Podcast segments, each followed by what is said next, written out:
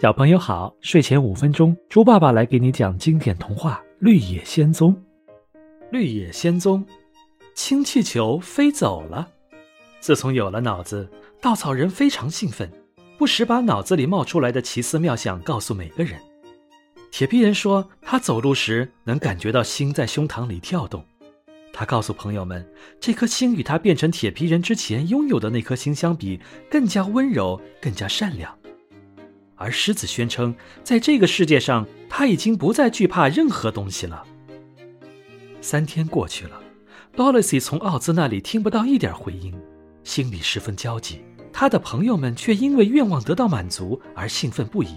Dolly 一方面为他的朋友们高兴，另一方面更加思念叔叔和婶婶了。他焦急地等待着奥兹的接见，但一连等了三天，都没有得到奥兹的任何回音。这使他非常焦急烦闷。第四天，奥兹终于召见了 Dorothy。奥兹和颜悦色地对他说：“亲爱的，我想出送你离开这个国度的办法了。你是说我能回到堪萨斯州去了？”Dorothy 急切地问。“哦，不不不，我不能肯定会把你送回堪萨斯州。”因为我根本不知道堪萨斯州在哪个方向，但我可以让你穿越大沙漠，之后你就能够很容易的找到回家的路了。我怎样才能穿越大沙漠呢？Dorothy 问。我说过，我是乘氢气球来到这儿的，而你是被龙卷风刮来的，所以我相信从空中走。是穿越大沙漠的最好办法。虽然我不能制造一场龙卷风，但一个氢气球我还是能做到的。怎么做呢多拉西问。用丝绸做，在上面涂一层胶，使氢气不能泄漏。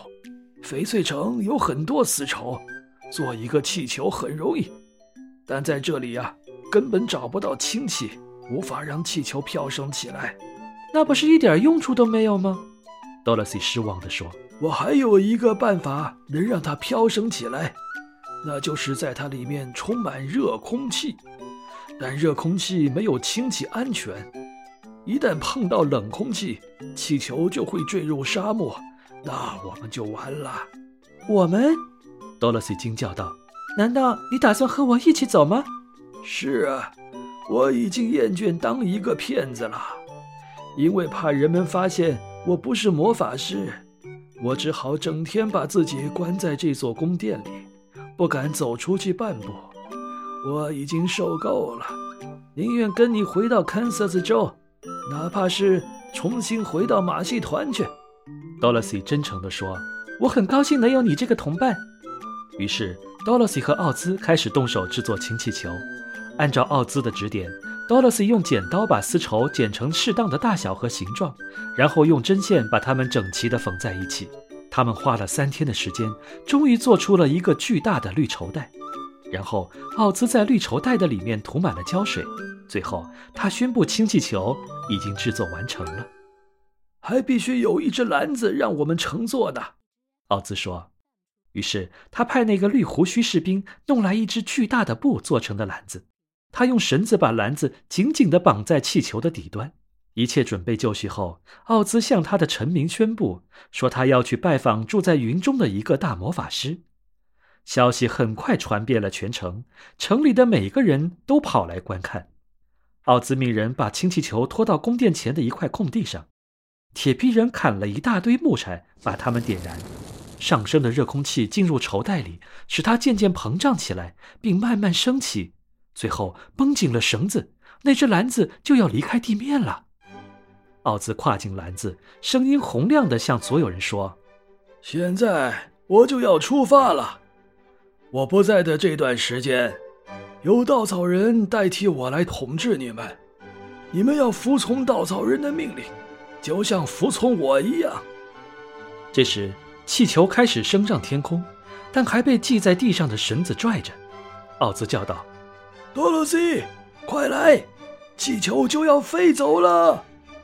就在这时，偷偷竟然钻进了人群，冲着一只小猫汪汪大叫。Dorothy 不愿扔下头头，就去找他。他好不容易找到头头，抱起他朝气球跑去，马上就要到了。